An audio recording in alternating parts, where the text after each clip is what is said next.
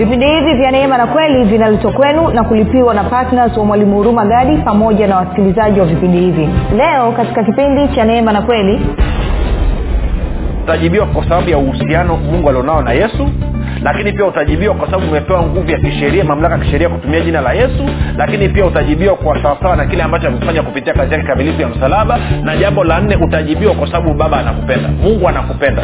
Kwao mungu anasubiria maombi yako. Hivi tunavyozungumza sasa hivi mimi na wewe mungu anasubiri maombi yako. Mungu anasubiri upeleke hiyo haja yako lakini uipeleke kupitia jina la yesu. Umwombe kupitia sasa hivi yani sasa hivi yani kipindi kinavyoisha namna linavyoisha namna mungu amekaa anasubiri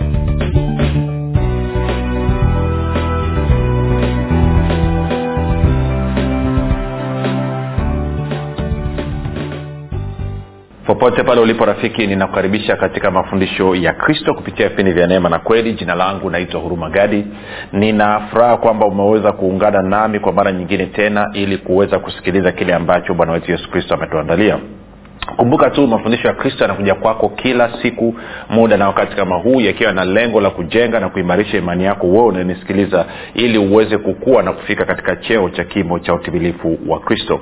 Kwa lugha nyingine ufike mahali uweze kufikiri kama kristo uweze kuzungumza kama kristo na uweze kutenda kama kristo kumbuka rafiki kufikiri kwako kuna mchango wa moja kwa moja katika kuamini kwako. Ukifikiri vibaya utaamini vibaya lakini ukifikiri vizuri utaamini vizuri. Hivyo basi fanya maamuzi ya kufikiri vizuri na kufikiri vizuri ni kufikiri kama kristo. Na ili uweze kufikiri kama kristo huna budi kuwa mwanafunzi wa kristo na mwanafunzi wa kristo anasikiliza na kufuatilia mafundisho ya kristo kupitia vipindi vya neema na kweli tunaendelea na somo letu jipya ambalo tumelianza. Hichi ni kipindi cha pili uh, na tumeshazungumza mambo mazuri kabisa. Kipindi kilichopita kumbuka nilikuonyesha jinsi ambavyo wewe unavyoingia katika maombi kwamba unaye nani washirika wawili katika maombi yako. Unaye kristo ambaye yuko mkono wa kuume wa baba kule mbinguni na unaye roho mtakatifu ambaye yuko ndani yako hapa duniani na wote hao wawili wanashirikiana na wewe katika hilo ambalo naliombea na nikakwambia kwamba swala la kushindwa halipo kabisa.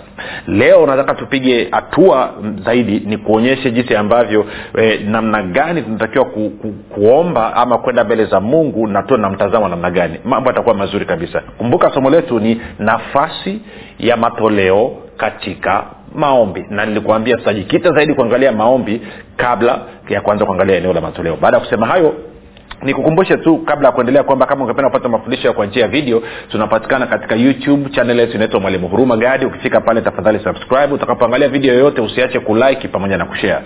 Kama ungependa kupata mafundisho kwa njia ya sauti kwa maana ya audio basi tuna yanapatikana katika google podcast katika apple podcast na katika spotify. Nako pia tunapatikana kwa jina la mwalimu huruma gadi ukifika pale tafadhali subscribe lakini pia usiache kushare baada ya kusikiliza. Kwa kufanya hivyo unakuwa umeshiriki katika kusambaza injili ya kristo iweze kufikia watu wengi zaidi. Kama ungependa kupata mafundisho haya kwa njia ya whatsapp ama telegram basi kuna grupu linaitwa mwanafunzi wa kristo. Unaweza ukatuma ujumbe mfupi tu ukasema niunge katika namba 7895242 7895242 nawe utaunganishwa Uh, baada ya kusema hayo nitoe shukrani za dhati kwako wewe ambao umekuwa ukisikiliza na kufuatilia mafundisho ya kristo kila siku kupitia vipindi vya neema na kweli. Nasema asante sana kwa uaminifu wako asante kwa kuhamasisha wengine na waweze kusikiliza na zaidi ya yote ni kushukuru kwa vile ambao umekuwa ukifundisha wengine kile ambacho wewe mwenyewe umejifunza na kama unanisikiliza kwa mara ya kwanza nikupe angalizo dogo tu kwamba mafundisho ya kristo yako tofauti sana na mafundisho ambayo umezoea kuyasikia. Mafundisho ya kristo yamejikita katika kristo na kile ambacho kristo amekifanya kupitia kazi ya msalaba. Na kwa maana hiyo kama umelelewa katika uh, kupitia mafundisho ya musa torati ya musa mafundisho hayo utaona yanakinzana na kile ambacho nakijua na kukiamini.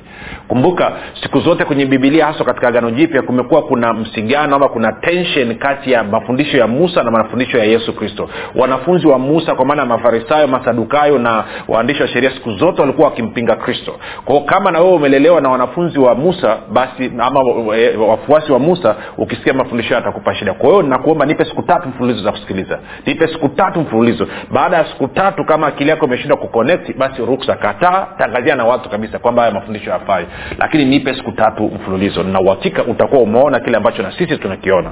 Baada ya kusema hayo basi nitoe shukurani za dhati kwako kwa ambao umekuwa ukifanya maombi kwa ajili ya wasikilizaji wa vipindi vya neema na kweli kwa ajili ya kwangu mimi pamoja na timu yangu nasema asante sana. Kumbuka tu unapofanya maombi kwa ajili ya wasikilizaji wa vipindi vya neema na kweli fanya maombi ukisimamia mstari wa waefeso mlango wa kwanza mstari wa kumi na saba hadi ishiri na tatu waefeso mlango wa kwanza mstari wa kumi na wakolosai mlango wa kwanza mstari wa tisa wa kumi na moja wakolosai mlango wa kwanza mstari wa tisa wa kumi na moja. Ukifanya hivyo utakuwa umefanya jambo jema kabisa. Pia usisahau kumwomba baba kwa kupitia roho mtakatifu avute watu na kupeleka watu awasababisha wakutane na vipindi vya neema na kweli katika platforms mbalimbali iwe ni katika redio ama iwe katika mitandao ya kijamii. Hali kadhalika pia usisahau kumshukuru baba kwa ajili ya malaika ambao wanashirikiana nasi katika kuhakikisha kwamba watu wanakutana na mafundisho ya kristo kupitia vipindi vya neema na kweli. Mwisho nitoe shukurani kwako wewe ambao umefanya maamuzi ya kuwa patna wa vipindi vya neema na kweli. Kila mwezi kwa sadaka yako ya upendo unachangia gharama za kupeleka injili kwa njia ya redio. Tunasema asante sana kwa ajili ya kujitoa kwako asante kwa ajili ya kudhihirisha upendo wako kwa kristo na kwa wanadamu wengine. Ongera sana rafiki baada ya kusema hayo nataka tuendelee na somo letu. Um, E, twende moja kwa moja kwenye waraka wa kwanza wa yohana mlango ule wa tano na tutasoma mstari wa kumi na tatu hadi wa kumi na tano. Kumbuka e, somo linaitwa nafasi ya matoleo katika maombi. Na nimekuja na somo hili ni roho mwenyewe alinipa siku ya, ya jumapili nikiwa katika maombi na hoja nyuma yake masukumo nyuma yake ni kwa sababu kumekuwa kuna abuse. Kumekuwa kuna matumizi mabaya ya haswa matoleo inapokuja kwenye swala zima la maombi. Kuna namna ambavyo watu wamekuwa wana, wanachezewa wanakuwa manipulated eh, na na wanasababishwa wanatoa matoleo ambayo hayana kichwa wala mguu wala hayana tija na kwa maanao wamefika mahali kama wameaminishwa sasa huyu mungu anakula rushwa kwamba ukimtolea hela basi atakufanyia moja mbili tatu nne. Na mtazamo huo sio sahihi mtazamo huo sio sahihi.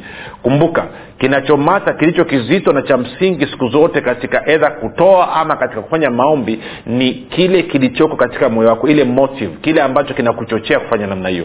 Je motive yako kile kichocheo kilichoko ndani mwako ni kiko sahihi kimejikita katika upendo ama kimejikita katika kitu kingine? Kwa hiyo ndo maana tukaja na somo hili ili kueleweshana. Ili nini? Ili usiendelee kutoa matoleo ya hasara lakini pia usiendelee kuwa na maombi ya hasara tuko sawasawa ili tuweze kuweka msingi sawasawa na nikakutia moyo nikakwambia pia mafundisho hayo ni ya muhimu sana. Kwa sababu watu wengi sana wana struggle katika eneo hili. Nikasema kwamba tutakapokuwa tukizungumzia habari ya maombi tutajikita zaidi kuangalia katika suala zima la upatikanaji wa mahitaji yetu ya kila siku. Mahitaji yetu ya kila siku. Hilo ni jambo la muhimu sana baada ya kusema hayo basi nisome mstari wa waraka kwanza yohana tano kumi na tatu hadi kumi na tano.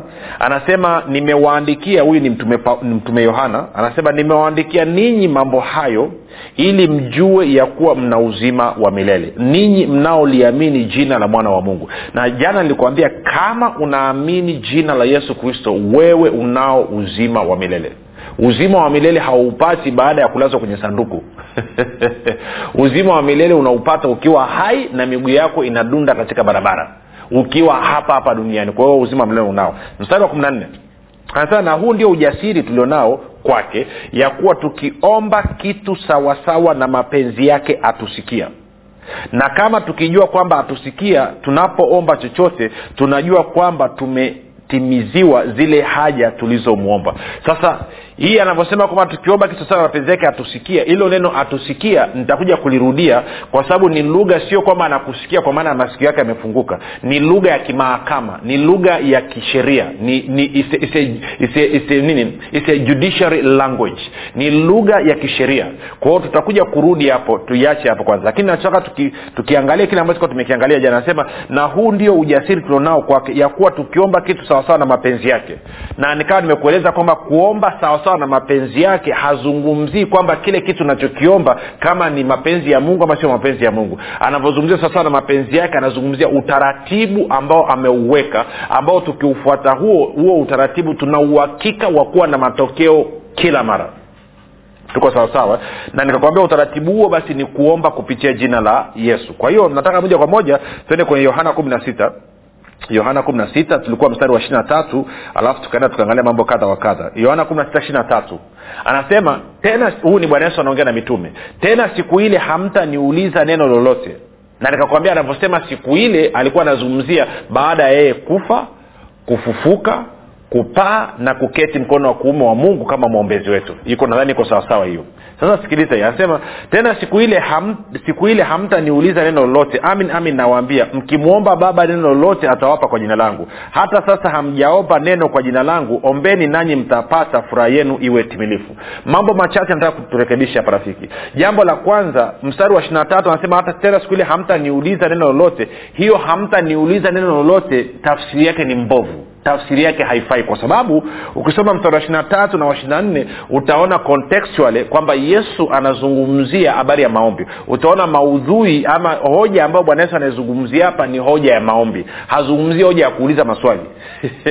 Hayuko darasani hapa. Kwa hiyo huwezi ukasema tena siku ile hamtaniuliza. Mm-mm. Ilitakiwa iwe hivi.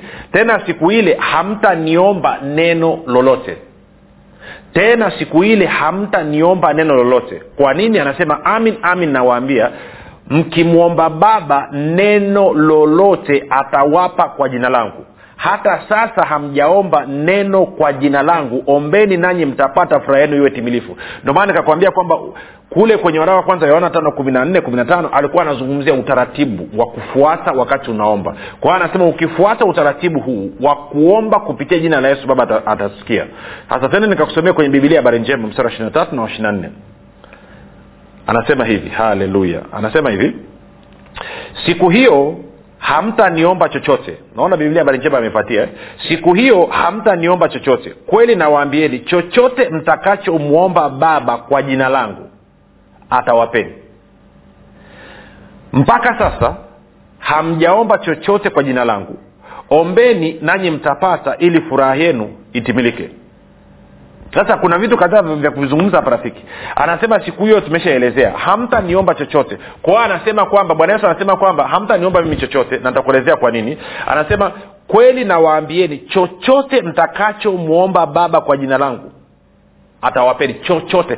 Can you imagine? Nataka upige picha hii rafiki. Yaani uone jinsi ambavyo bwana yesu anajiamini na jinsi ambavyo anamwamini baba yake. Anasema chochote. Unajua maana ya chochote? Chochote.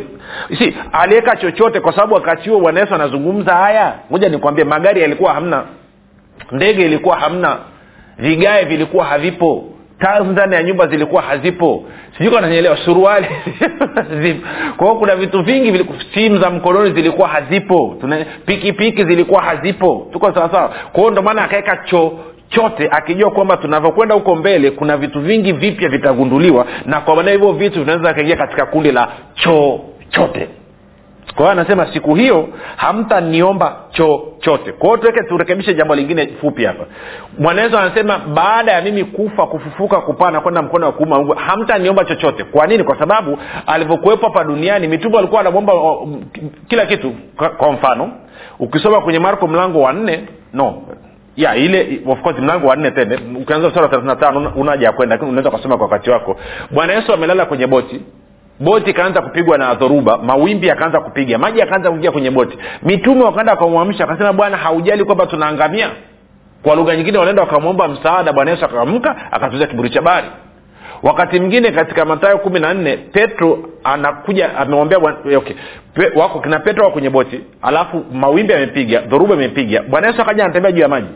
Petro akasema bwana yesu akaambia ni mimi msiogope petro akasema kama ni wewe niamuru nije natembea juu ya maji. Bwana yesu akasema njoo. Petro akatoka akaanza kutembea juu ya maji. Alipoanza kuzama akasema bwana niokoe. Bwana yesu akamwokoa. Kwao anasema sasa sikiliza mimi naondoka. Na kwenda zangu kwa baba.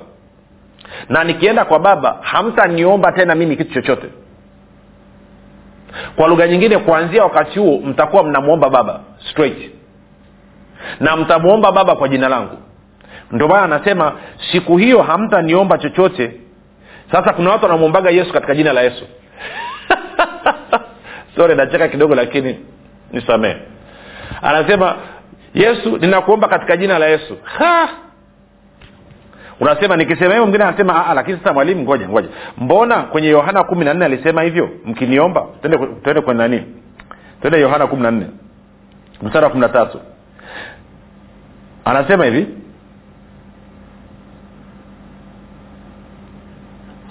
ngoja no, no, no. mstari wa kumi na tatu anasema nanyi mkiomba lolote kwa jina langu hilo nitalifanya ili baba atukuzwe ndani ya mwana. Sasa hii mkiomba tafsiri sio sahihi. Hili neno ambalo limetafsiriwa mkiomba pia ingeweza ikawa mkiagiza pia ingeweza ikawa mkitaka yani demand kwa mfano alichokuwa nakizungumza hapa kumbuka mstari wa kumi na mbili ametoka kuzungumzia anasema amin amin nawaambieni yeye aniaminie mimi kazi nizifanyazo mimi yeye naye atazifanya naam na kubwa kuliko hizo atafanya kwa kuwa mimi naenda kwa baba. Nanyi mkiomba lolote kwa jina langu hilo nitalifanya ili baba atukuzwe ndani ya mwana. Mkiomba neno lolote kwa jina langu nitalifanya. Sasa tuenda ratibu nitoe neno mkiomba alafu tuweke neno mkiagiza alafu ndani nitakupa mfano utaona.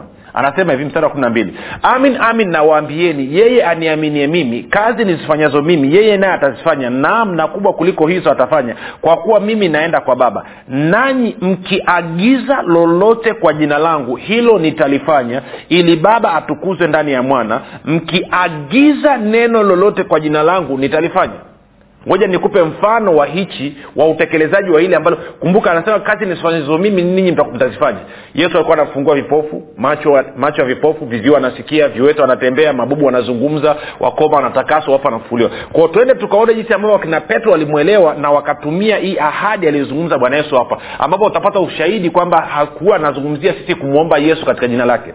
Alikuwa anazungumzia sisi kutoa agizo katika jina lake. Twende kwenye matendo ya mitume matendo ya mitume uh, mlango ule watatu uh, petro na yohana wanakwenda wanakwenda hekaluni na wakakutana na kiwete amekaa ombaomba yuko nje ya hekalu akisubiri kutoa sadaka. Nianze mstari wa tatu.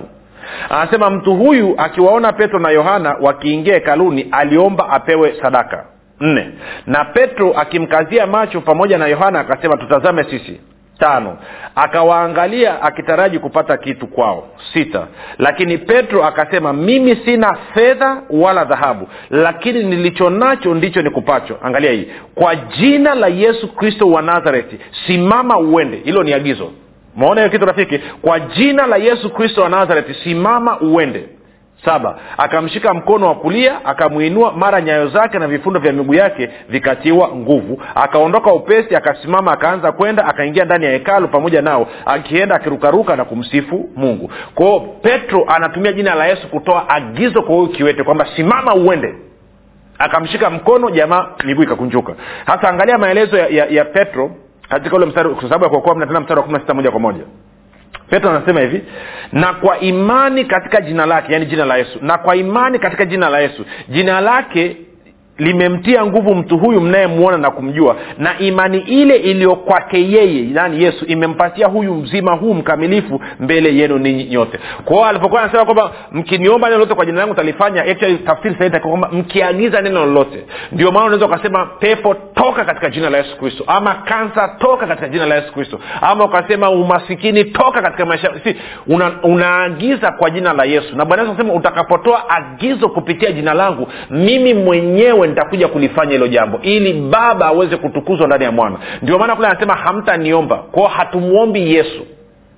Tunamwomba baba. Yesu tunaweza tukamshukuru. Tunaweza tukamsifu tunaweza tukawambia tunampenda lakini inapofika kwenye pia wakati tunahudumu edha kwa wagonjwa kwa watu wenye mapepo ama kwenye mambo ambayo hatuyataki katika maisha yetu tunataka yaondoke ama mambo ambayo tunataka yaje tunatoa agizo katika jina la yesu. Na tukitoa agizo katika jina la yesu yeye mwenyewe anakuja kufanya. Baada ya kutoa ufafanuzi huo kwamba hatumwombi hatumwombi yesu haswa yesu katika jina lake. Turudi sasa kwenye yohana kumi na sita mstari wa ishiri na tatu na wa ishiri nne. Alafu nitasoma kwenye bibilia habari njema tena. Alafu tuweze kuchanja mbuga. Najua vitu ni vingi lakini utanisamee tarafiki kumbuka siri ni kusikiliza tena na tena na tena. Anasema hivi siku hiyo hamtaniomba chochote. Tumeshaelezea hiyo. Kweli nawaambieni chochote mtakachomwomba baba kwa jina langu atawapeni chochote mtakachomwomba baba kwa jina langu atawapeni. Mpaka sasa hamjaomba chochote kwa jina langu ombeni nanyi mtapata ili furaha yenu iwe imekamilika. Sasa sikiliza kitu hichi. Anasema mkimwomba baba kwa jina langu atawapeni. Sikiliza hii hi ni sentensi ya bwana yesu. Mi sijuu sijuu kama unanyeelewa rafiki anachokizungumza bwana yesu. Anasema mkimwomba baba chochote kwa jina langu atawapeni kwa lugha nyingine anasema kwamba mimi kuna mambo mawili nataka tuyazungumze hapa. Jambo la kwanza bwana yesu anasema kwamba kwa sababu ya heshima nilionayo mbele za baba kwa sababu ya ya ya cv nzito kwa sababu ya wasifu mzito nilionao mbele za baba kwa sababu ya uhusiano wangu mimi nilionao na baba maana yake ni kwamba ukienda ukatumia jina langu baba lazima akupe. Hilo ni jambo la kwanza jambo la pili anazungumzia kwamba ametupa jina lake na kwa maana hiyo ametupa kitu kinaitwa wanasheria wanafahamu power of attorney. Maanaake ni kwamba ametupa mamlaka ya kisheria ya kutumia jina lake kwa niaba yake na kwa maana hiyo tutakapotumia jina hilo chochote tutakachoagiza kitahesabika kana kwamba ni yeye ndo ameagiza. Kwao chochote tutakachokiomba kwa jina lake itahesabika kwamba ni yeye ndiye ameomba kwao mambo mawili hapo. Anavyosema tutumie jina lake kwamba baba atatu, atatupatia ni kwa sababu ya hayo mambo mawili. Moja ama nikaweza kuzungumza matatu. Tuweke hivi. Jambo la kwanza lilo lilokueleza kwamba kwa sababu ya uhusiano wake na baba kwa sababu ya heshima yake mbele za baba kwa sababu ya cv yake na baba anasema mtajibiwa mbili anasema kwamba ametupa power of attorney kwamba ametupa mamlaka ya kisheria ama nguvu ya kisheria ya kutumia jina lake na kwamba tunapotumia jina lake inahesabika kana kwamba ni yeye mwenyewe ndiye ameomba ama ameagiza hicho kitu. Na jambo la tatu ni kwa sababu jina lake tunapotumia jina lake maanaake nini? Maanaake ni kwamba tunatambua sio tu jinsi vile yesu kristo alivyo lakini pia kile ambacho amekifanya. Kwa lugha nyingine tunaleta kazini matunda yote ya kufa kufuka kwake kupaa kwake na kuketika kwake mkono wa kuume wa baba. Kwao ni mambo matatu kwa mpigo mambo matatu kwa mpigo. Kwa hiyo unapotumia jina la yesu hajasema utumie cv yako wewe. Hajasema utumie jina lako wewe. Na kwa maana hiyo utakapokwenda mbele za baba mungu atakusikiliza kwa msingi wa kumwangalia kristo. Atakujibu kwa kuwa kristo kwa sababu ya kristo. Kwa sababu umetumia jina lake. Kwa hiyo anavyokujibu anakujibu kana kwamba ni yesu mwenyewe angekuwa amekuja mbele zake. Sasa niweke angalizo hapo niweke angalizo hapa bwana yesu alivyosema hivyo haina maana kwamba sasa baba anatuchukia ama mungu anatuchukia ama mungu hatukubali. Maanake kuna wengine wanapata huo mtazamo na hasa mafundisho saa nyingine watumishi tunavyofundisha tunajengea watu dhana hii potofu kana kwamba mungu ana hasira hawezi akatusikiliza mpaka tu tutumie jina la yesu kwamba hafurahishwi lakini kwa sababu sasa jina la yesu basi inabidi ati no, no, no. sikiliza inaendelea stori hii tendo ule mstari wa ishiri tano yohana kumi na sita ishiri tano. Anasema hivi hayo nimesema nanyi kwa mithali saa inakuja ambapo sitasema nanyi tena kwa mithali lakini nitawapa waziwazi habari ya baba. Na siku ile anarudia tena sentensi na siku ile mtaomba kwa jina langu wala siwaambii ya kwamba mimi nitawaombea kwa baba kuhusiana na hicho kitu. Mm-mm. anasema we omba. Sawa? Unasema mbona kama inapingana kile chokizungumza jana? Nonono haipingani. Haipingani. Kule anasema kwamba yesu yuko daima kukuombea. Edha wewe umeomba ujaomba kuna mambo ambayo anakuombea na ni mambo ambayo yanahusiana na uokovu tulivyosoma kwenye wibrania saba. Na hapa tunazungumzia vitu ambavyo unavitetoka kwa baba. Kwa anasema siwaambii kwamba nitawaombea. Kwa anasema wewe usipoenda ukaomba yeye hawezi kuomba kwa niaba yako. Kwa lugha nyingine hawezi akaona una shida alafu akaingia akaanza kuomba. Sasa baba huyu ana shida ya, ya, ya ada ya mtoto kwao naomba sasa baba umlipie lazima wewe uombe. Unapoomba yeye kama kuani wako mkuu sasa anasimama na wewe katika hilo ombi. Kwao lazima wewe upeleke request. Yeye apeleki request kwa niaba yako. Tuko sawasawa sasa angalia mstari wa ishiri sita anasema na siku ile mtaomba kwa jina langu wala siwaambii ya kwamba mimi nitawaombea kwa baba. Kwa maana baba mwenyewe awapenda kwa kuwa ninyi mmenipenda mimi na kusadiki ya kwamba mimi ne, nalitoka kwa baba. Kwa anasema pia kumbuka unapoenda ukitumia jina la yesu mbali ya zile sababu tatu nilizokupa kwa nini mungu atakujibu lakini pia sababu ya nne ni kwa sababu mungu anakupenda. Kwao jina la yesu maanaake utajibiwa kwa sababu ya uhusiano mungu alionao na yesu lakini pia utajibiwa kwa sababu umepewa nguvu ya kisheria mamlaka ya kisheria kutumia jina la yesu. Lakini pia utajibiwa kwa sawasawa na kile ambacho amekifanya kupitia kazi yake kamilifu ya msalaba. Na jambo la nne utajibiwa kwa sababu baba anakupenda. Mungu anakupenda. Kwao mungu anasubiria maombi yako. Hivi tunavyozungumza sasa hivi mimi na wewe mungu anasubiri maombi yako. Mungu anasubiri upeleke hiyo haja yako lakini uipeleke kupitia jina la yesu. Umwombe kupitia sasa hivi yani sasa hivi yani kipindi kinavyoisha namna somo linavyoisha namna jua mungu amekaa anasubiri upeleke request yako upeleke ombi lako. Yaani anasubiri kwa shauku anasubiri kwa hamu hujawahi kuona. Kwa hiyo yani nanyelewa rafiki? Yaani anasubiria yaani usilaze damu. Yaani anasubiria. Yaani sasa hivi anasubiria tuko sawasawa rafiki? Sasa unasema rafiki mi nawezaje kumwita mungu baba? Kwa kuzaliwa mara ya pili unasema nazaliwaje mara ya pili? Kwa kumpokea yesu kristo awe bwana mwokozi wa maisha yako. Fanya maombi yafuatayo. Sema mungu wa mbinguni nimesikia habari njema. Naamini yesu kristo ni mwanao. Alikufa msalabani ili aondoe dhambi zangu zote. Kisha akafufuka ili mimi niwe mwenye haki. Naakiri kwa kinywa changu ya kuwa yesu ni bwana. Bwana yesu nakukaribisha katika maisha yangu. Uwe bwana na mwokozi wa maisha yangu. Asante kwa maana mimi sasa ni mwana wa mungu. Rafika umefanya maombi mafupi kabisa ninakupa ongera na kukaribisha katika familia ya mungu. Tuandikie tujue mahali ulipo. Ninakabidhi mikononi mwa roho mtakatifu ambako ni salama anaweza kutunza mpaka siku ile kuu ya bwana wetu yesu kristo. Basi mpaka hapa tumefika mwisho. Tukutane kesho muda na wakati kama huu. Jina langu naitwa huruma gadi na yesu ni kristo na bwana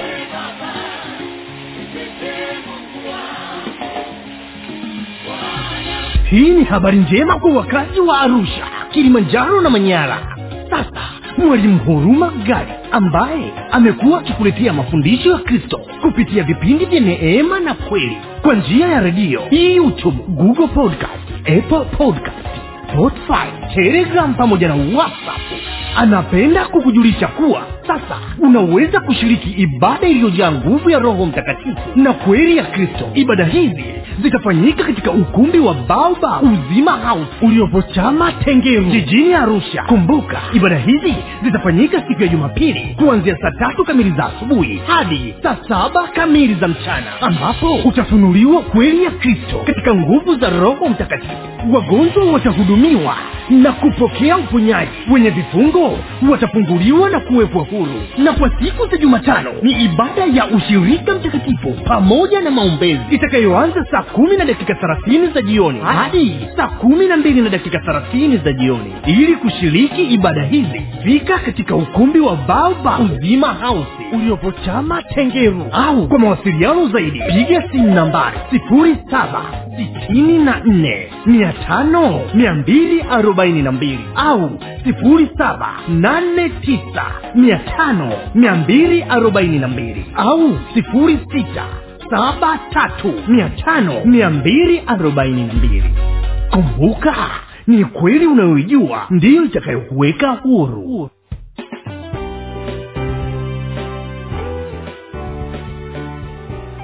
umekuwa ukisikiliza kipindi cha neema na kweli kutoka kwa mwalimu huruma gadi. Kwa mafundisho zaidi kwa njia ya video usiache kusubscribe katika youtube channel ya mwalimu huruma gadi na pia kumfuatilia katika apple podcast pamoja na google podcast.